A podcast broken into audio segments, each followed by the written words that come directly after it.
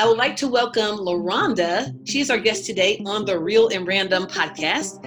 The topic where I'm talking about, it's about everyone has a story, and more importantly, domestic abuse and domestic violence. And I feel like it's important to get that message out there because there's so much going on in the world today, and people need to understand what domestic violence is, what it looks like.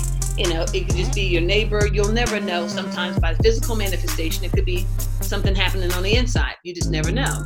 So, LaRonda, I want you to t- introduce yourself and tell us a little bit about your backstory. Okay, of course. My name is LaRonda Coleman. Um, and my backstory is a little different. Um, I've dealt with a narcissist, so I'm speaking from a, a survivor of a of a narcissistic personality disordered person.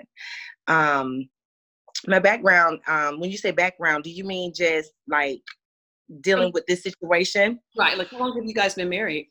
Oh gosh. Okay, so basically, I met him in 2009. Okay. Um, we were like best friends. We were best friends. So I thought. Um, and after, you know, years, we just, every time we would see each other, it was always good vibes. Um, there was a situation with him. He went away for a little while. And when he came back, um, I was able to be there for him and try to help him get back to society and um, those things like that.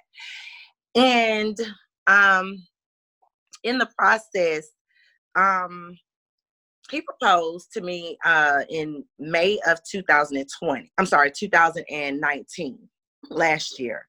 We were married September 22nd of 2019. As soon as the I do's were said, that's when I noticed the change. Really? Up until that point, for years, I did not see that side of him. I didn't. I've never.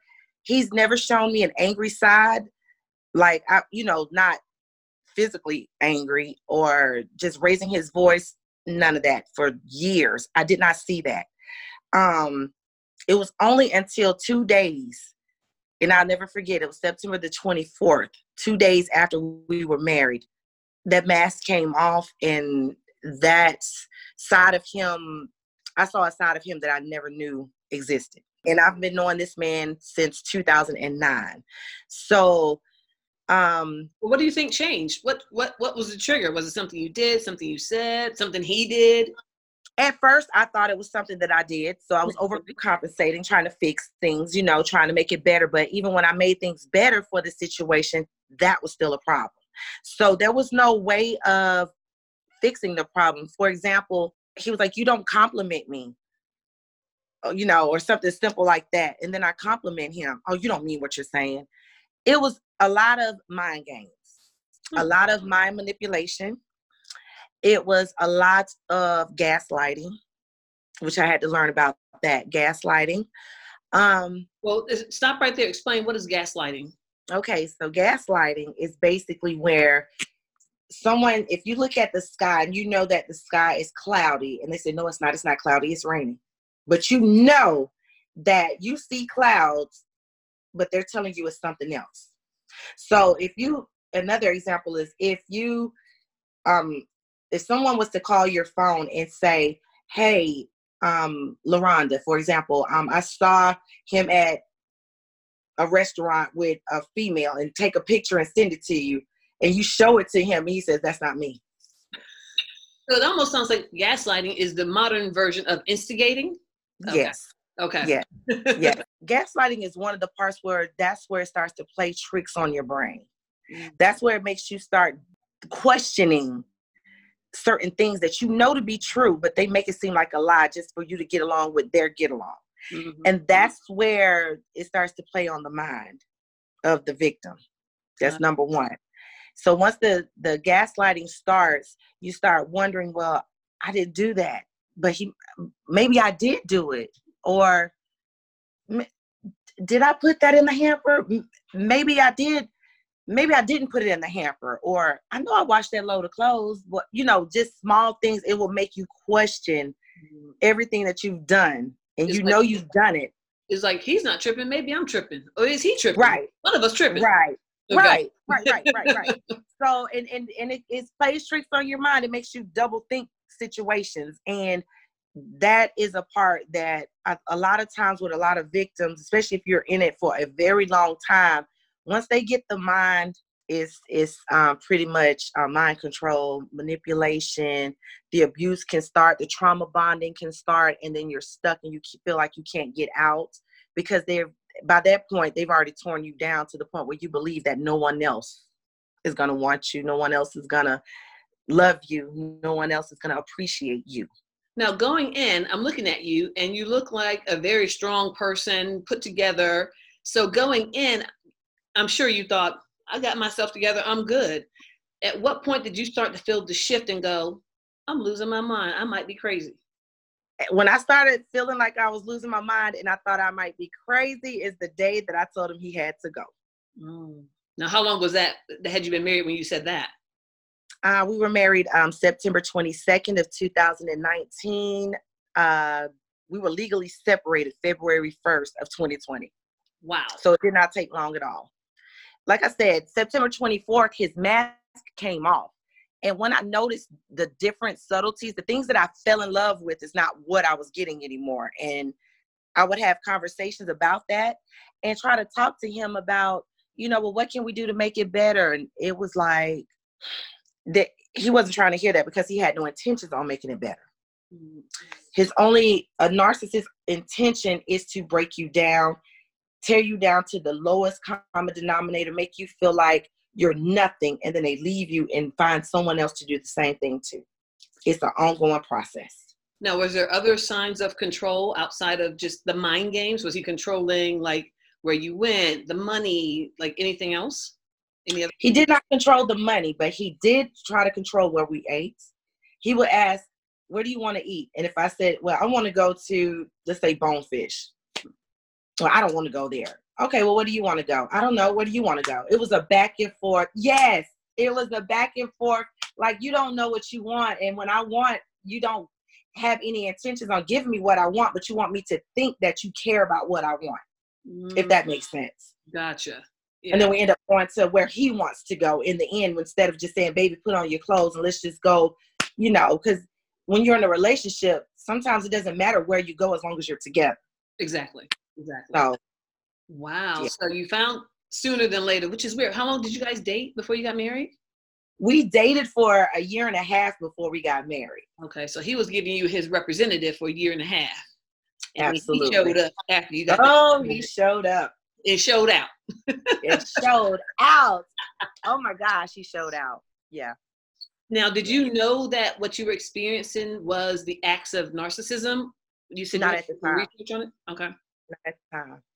It just so happened that um after our legal separation, when he was gone as of February first, um an app popped up on my phone, and it was a Quora app, and um I just started clicking on it and scrolling and just reading of other victims, even from narcissists themselves explaining their mind process and they can't help what they do. Um, even some psycholo- some psychologists were on there explaining um, different things to, as far as you know what they see, some of the characteristics. They call it symptoms, and there obviously there's no treatment for this, you know, um, which I believe there is, but the person has a, to want it for themselves and recognize. They have to want it for themselves and do the work. Right. You know, but that app helps me a lot because anytime, because of the trauma bond, once you get used to certain things when he's not around, if I wanted to call him, I would go on that app and just read and remind myself why I got out of the situation. I would read it because I know that they speak a lot on no contact. And the reason why they are strong on no contact is because as soon as you open that door, they're going to start again. And there's it's a it's a process to the narcissism and how how they operate. And from what I've read on Quora and from the psychologist psychologist, ugh, I can't talk. Psychologist, yes, from their standpoint, everyone operates the same. Every narcissist, whether it's female or male, they all operate in the same. It's all the same. So they try to bring you back in. Because when I was married, he would say, Well, I'm not gonna do that anymore. I let that girl go. You know, he was cheating and doing things like that, just ridiculous stuff for no reason. And mm-hmm. He would say, well, okay, I'm not gonna see her no more, and you know, and I'm not gonna do this. And I mean, but the funny part was that darn phone stayed under top security, like it was Secret Service held down, you know? Yes, yes, yes. That's mm-hmm. what that was the that was the journalist that did it. Um, that phone, he would literally at first it was no issue. Like, baby, answer the phone. It was no problem. All of a sudden, I can't answer the phone, and I have the I had the code. Mm-hmm. I couldn't answer the phone. He slept with the phone right next to him. Yep. Yep. Exactly. And they, they were trying to bring you back in, and then you yep. fall for it, and it's just a matter of time. They're going to revert right back to it. They're going to revert right back because the phases of the narcissistic mindset was love bombing, what they do to make you fall in love with them. Then they begin to devalue. That's the second step in narcissism. They devalue you. Then they will discard you. That's when, during the devalue stage, is when they're seeking other supply. That's when they're looking for other women, other attention because they need attention. Um, and then the discard is when they feel like they might have another victim in place because during the devalue of you, they are love bombing someone else. Mm. And then once they begin to get, you know, get that person trained, then they devalue, I mean, devalue and then they discard you. So the whole cycle. Once the and so once they discard you, you're left trying to figure out what did you do wrong? What did you do while he's out love bombing someone else mm-hmm. and gonna get ready to take her through the same thing you just went through.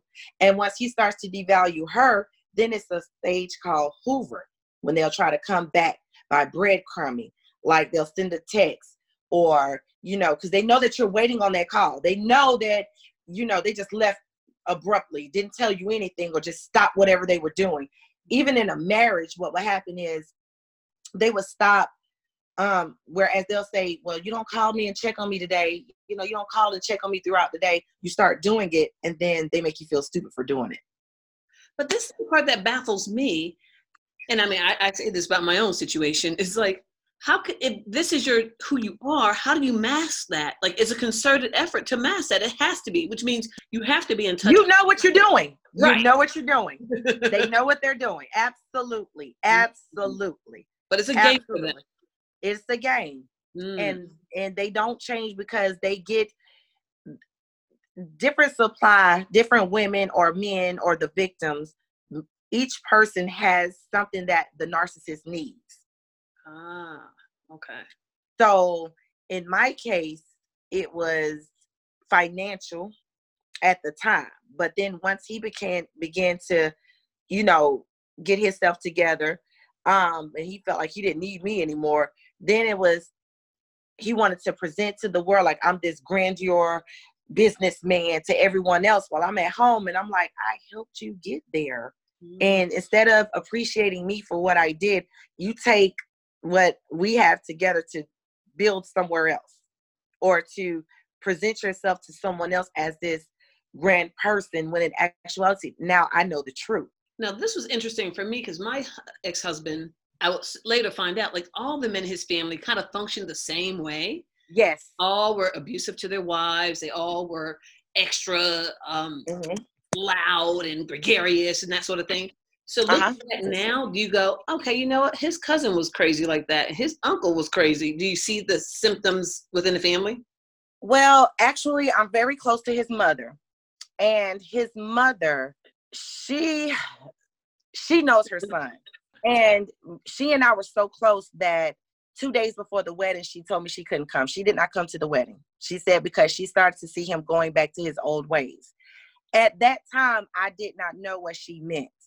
But now, when we speak and we talk, she tells me about the abuse that she endured from his father, the torture and the torment that she went through from his father. She told me some of the things that happened to him as a child, which would make a lot of sense as to from what I've read, when it, when dealing with a narcissist, it's a tra- a childhood trauma that happened. So when she explained to me what happened to him in his childhood, it was like, aha.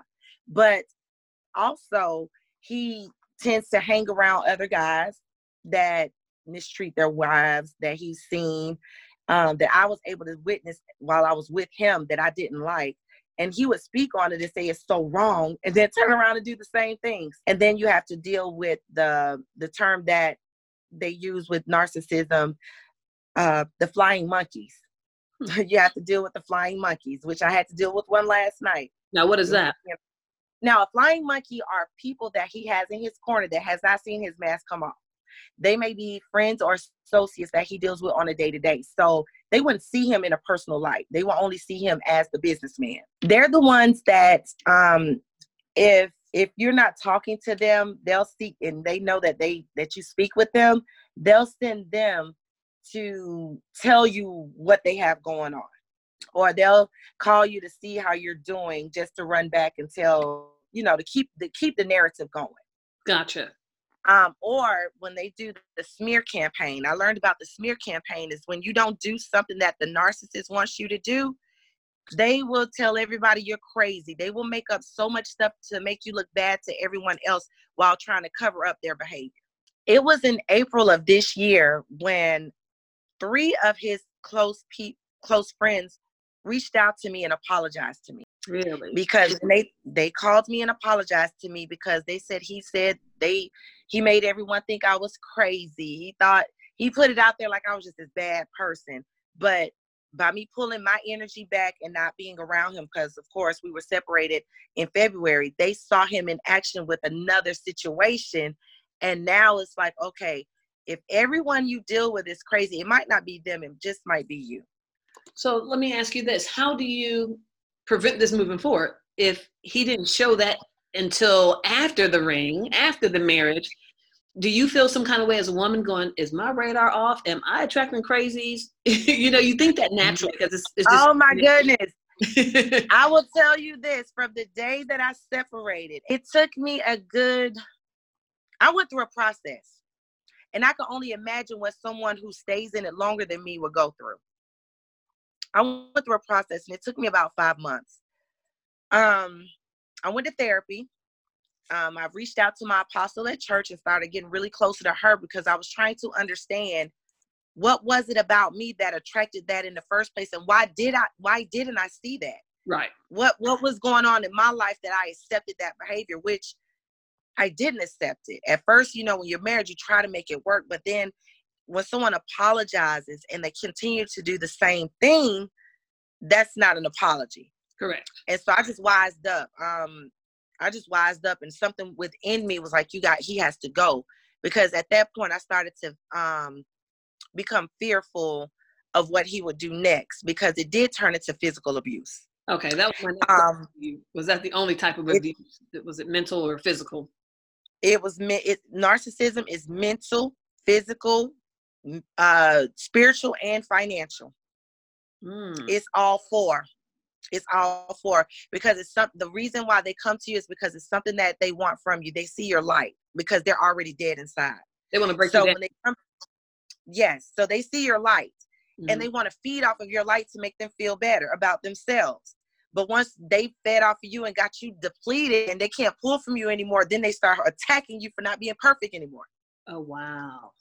Yes. So that's the cycle in which they do this thing. And um all I can say is moving forward, um, and it does make it hard to date because now you are jaded. Now you do have trust issues. Now you compare different things, conversations. If someone was to say something, the same thing that he said in the love bombing stage, and this guy could be really genuine, but because this guy used it as a lie to manipulate, you question that. And it makes someone else have to work extra hard to gain your trust. So you're hypersensitive to any and everything. hypersensitive to everything. Everything is is you know because I I hang out with a lot of my female friends. We go out to eat a lot, and we you know there's guys there, and but I'm just like I hear something, I'm just like I'm I'm I'm okay. I'm okay right now because I'm still I'm I'm still healing. I you know still processing. Right. Um, I understand what happened I studied uh, I've studied it to understand what the phases are and what to look for. And lucky for me, I did get out during the first during the devalue stage. And by the time he was trying to discard, I was already gone. And in that case, that's where the Hoovers come, where they continue to come around. They will continue to call. They will continue to send people around you just to keep tabs on you to see what you're up to and what you're doing. Because within the narcissist mind, you cannot think or want anyone else but them. Really? You can't have a life outside of them. Huh. You can't have friends outside of them. Everything is about them. Your life means nothing. Your money belongs to them. Your spirit belongs to them. Your body belongs to them. Everything belongs to them. They they don't. It's it's them. They don't care about your feelings. They don't love you because they don't have the capacity to love based off of the psychologist. You know, and once you understand that it was just a phase, and you understand that you'll never get that that love again or that pretend love again, then it's easier to walk away because they'll come around and just breadcrumb you with a little bit just to keep you around while they're still off doing whatever it is they were doing, going around finding other victims. Do you? In my case, I had three kids. Do you think you had children? The situation or your exit strategy would have been different? I think it's worse when you have children. Right. And the reason why I say that is because now you have an attachment. You really have to deal with this person for ever, however many years, you know, and they won't make it easy because they will use the kids just to taunt you, just to try to get a rise out of you or a reaction because they seek attention, whether it's positive or negative. They don't care what type of attention as long as it's attention. They would make up a story to the children for the children to feel bad to come back to tell you and and the reason why i speak on the kids is because i had stepchildren Okay. And I saw what he did with the stepchildren when it concerned their mother. Mm-hmm. Mine did the same thing. He would tell my sons, "Well, I would do this, but your mother won't let me. Or your mother did this. Your mother's the reason why we're not together. Your mother's the reason why this." And I, I went to therapy. We did group therapy, and I did individual therapy. And I was so annoyed. And my therapist was like, "Rashida, don't do anything. The it'll the, the boys will figure it out." Like, don't instigate yeah. that. Don't try to dispel it. You know, there was a point, and I'd be like, "Oh, put your dad on speaker." Oh, you can get him Monday. Absolutely, you can get him Monday. So get him what time you want to get him. Now the whole dynamic changes, and they go, "Well, yeah, Dad, what's your story now?" You know what I mean? Absolutely. so it's like you're Absolutely. not going to run me over in the process and try to make it seem like I'm the problem. And sure enough, the therapist is right. Time told the story. Now they yep. look at and go, "He's full of crap." You know, Dad is a mess. My sons are 17 and 14 now mm-hmm. and they don't really they, he, the dad doesn't reach out to him he doesn't talk to them because he wants to control even them you know he wants to tell them what they want to be what kind of car you want why you should do this why you shouldn't do that no and i, I reached out to him recently i was like i cursed him out i did i was like I was like, everybody don't yeah. want your dad gonna beat. You are not the boss of everybody. Why can't my, my son got a car? I'm like, why can't you just be happy the boy got a car? Why does it have to be, well, it's not a this, it should have been a that. You didn't put time on it, so calm down right, right. And you know, um, I I did have a great relationship with his children. Um, and I noticed eh, just by reading and just watching that the narc always ends up alone. Yes. The children end up not wanting to be bothered with them. They've hurt and just disgusted everyone in their family to not want to deal with them. And then the older they get, the more people start to see because they can't hide the mask anymore. They're too, you know, they get tired. You so know, so now you, existence. It's got to be lonely somewhere at some point when you've lost everything and everyone because nobody's dealing with your foolishness. And you know, and I will say this in my case because, like I said, he went out. He went away for a little while. Prior to him going away, um, he had everything. So to the natural eye. He had his own house, he had his business, he had his equipment. He lost everything when he went to, he went to prison. Mm-hmm. Just put it out there. He went to prison for two and a half years. When he was coming out, no one was there for him. But hello, me. Right. He took advantage of it, even though I was being honest with him to say, I will help you get yourself together, but it doesn't have to go any further than that. You know, I was just being honest about it because I really wasn't for sure because of the situation, you know? Mm-hmm. And that's where he convinced me that, you know, you were there for me when no one else was there. That's true. Um, and he played on the truths to mm-hmm. make me believe him. And you're so right. The isolation thing, like my ex, his, he had a best friend that they've been friends since like second grade. When I tell you today, they don't even talk to each other. And it's a sad story. It is because it was like y'all were like BFFs. Like I knew y'all like loved each other, right? Right. He doesn't talk to the best friend anymore. He talks to a precious few cousins who actually act just like him and oh. are, are, are safeguarding him. But none. He's got what three, four, six kids. None of them talk to him. None of them.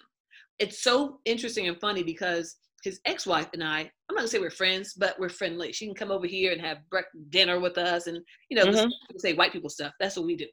okay, I get it. and the kids come over, and I made sure that that relationship existed. So the kids will come over, hang out with me, and I think that's so weird because I'm the third party. Like you shouldn't even want to be bothered with me, but you definitely won't talk to that daddy of yours. So he's isolated the entire family, and I'm like, it's got to be sad. He's um 50 He's 61. And I'm like, when does it end? When does that light bulb kick on that you've just ucked up like your whole relationships for no reason? Because you don't want to pay child support or you don't want this, you want to be in control. I have this saying that says, He who has no control loses control. So for me, he didn't know how to control me like he could his ex wife. So he went out of control. So he tried to just do stupid stuff. I'm not going to get the boys. You know, go to court and fight for visitation and then never show up. tell the judge where he wants us to meet and never show up. Yes. What kind of crazy stuff is that? You know, yes. wanted, he wanted the title of being victorious in court, but had no plans on implementing anything. You know, he'd tell me, you're not doing this, you're not doing that according to the divorce decree. But what about the 10 things you aren't doing? You know, he just skirts right on over that, you know? And so you exactly. I think he's totally narcissistic and just out of control.